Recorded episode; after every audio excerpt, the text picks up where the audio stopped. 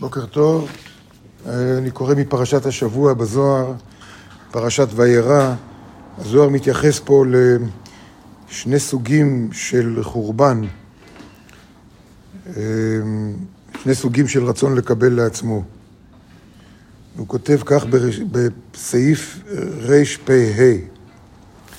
סדום גזר דינה דלהון אל דמנות צדקה מניהו, כדאמרן ויד עני ואביון לא יחזיקה. ובגין כך דינה לה הווה אלא משום שמיים, אלא מן שמיים. צדקה ושמיים כל אחד, וכתיב כי גדול מעל שמיים חסדך. ובגין דתליה צדקה בשמיים, דינה הוא משמיים, דכתיב מאת השם מן השמיים. דינה דישראל, מהי אתר, דכתיב ויגדל עוון בת עמי מחטאת סדום, ויקרא ירושלים אחות לסדום, כדאמרן הנה זה היה עוון סדום אחותך, ודינון אהבה משמיה, דינה חדה כסדום, על דמנות צדקה מניהו. ברנש דדה התהפך, ודה התחרב, דה אית לתקומה ודה לת לתקומה. סעיף רפ"ה, סדום, כותב הזוהר, הגזר דין שלהם היה על שמנעו את עצמם מלעשות צדקה. זה בעיקר, בגדול, היו שם הרבה דברים בסדום, אבל מה שעמד מאחורי זה, זה לא לעשות טובה לאחרים, לא לדאוג לאחרים, ההפך מלזולתו. ההפך, מה שאנחנו מכירים לזולתו, להקריב את עצמך למען האחרים. אצלם זה היה הפוך, הפוך לגמרי.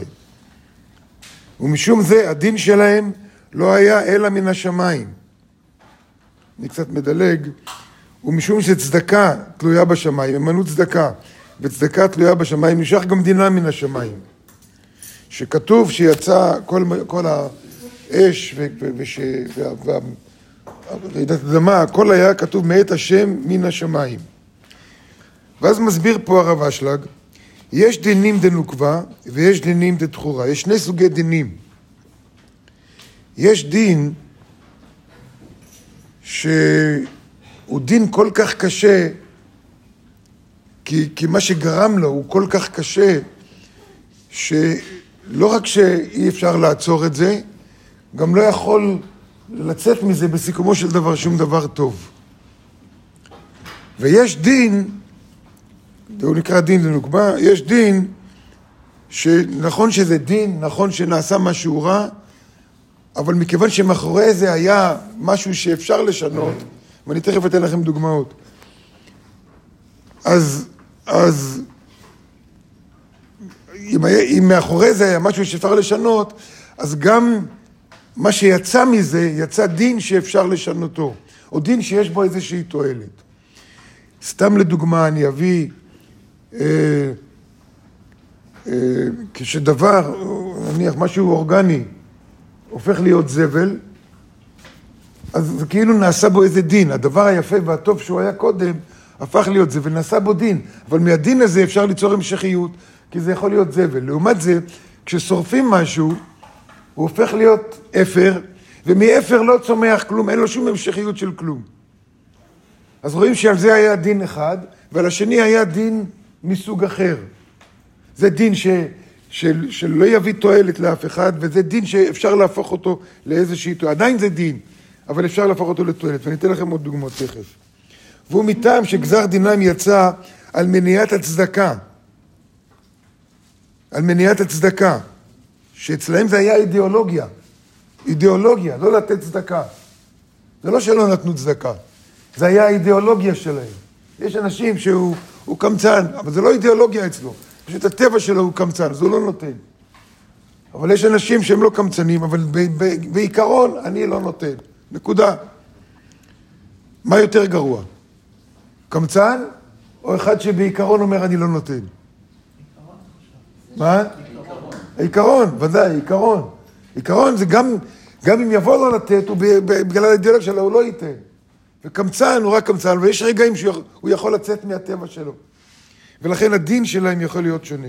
ולכן הוא כותב בסעיף הבא, רפ"ו, הדין של ישראל הוא גם כן מאותו מקום, דהיינו מן השמיים. הדין של בית המקדש הראשון ובית המקדש השני. שכתוב ויגדל עוון בת עמי מחטאת סדום. ועל כן, אני מדלג טיפה, ועל כן היה דינה מן השמיים. דין אחד עם סדום.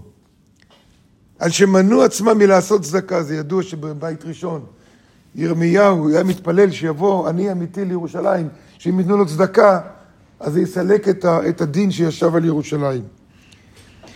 אז מה ההבדל, אם ככה, בין ירושלים, בין חורבן ירושלים וחורבן סדום? מה ההבדל? הוא כותב שזה נתהפך וזה נחרב. זה נתהפך זה סדום, וזה נחרב זה ירושלים.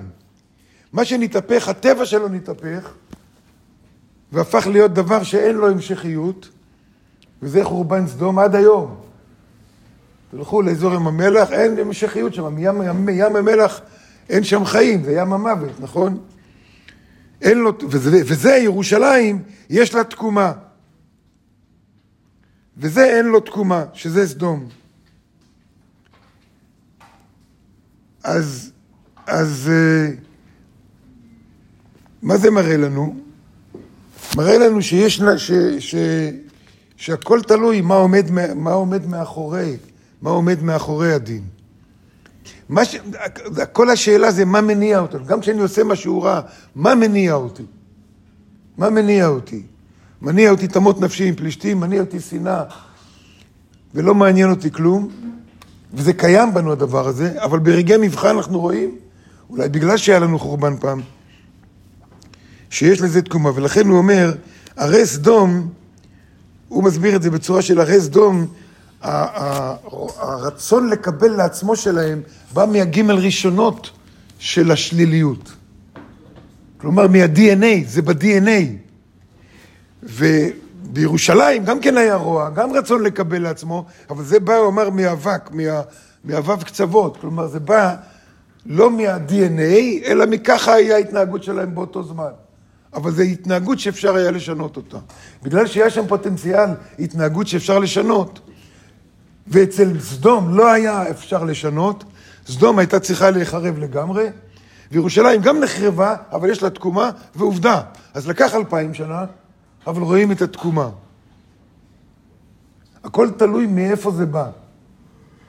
איפה הגבול, ואיך אני אדע מאיפה בא זה שלי. אז זו הסיבה שאנחנו קיבלנו את התורה וקיבלנו את הזוהר.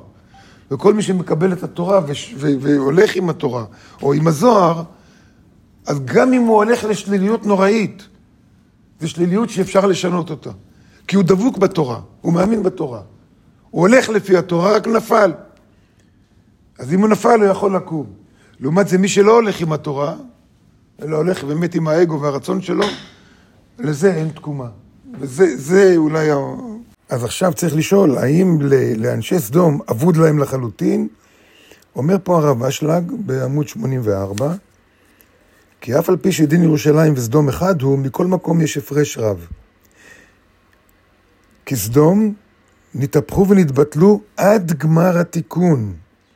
כלומר, עד גמר התיקון אי אפשר לתקן שם שום דבר. מה שאין כן ירושלים, היא לא נהפכה, רק נחרבה. ולכן, הוא אומר, וזה כל העניין של מי שעושה תשובה או לא עושה תשובה. בסדום אפילו הרעיון של תשובה לא היה קיים, ולכן זה נהפך, וזה מחכה עד גמר התיקון, ובגמר התיקון, כשכבר יהיה מסה קריטית, אז כולם יעשו תשובה באופן אוטומטי.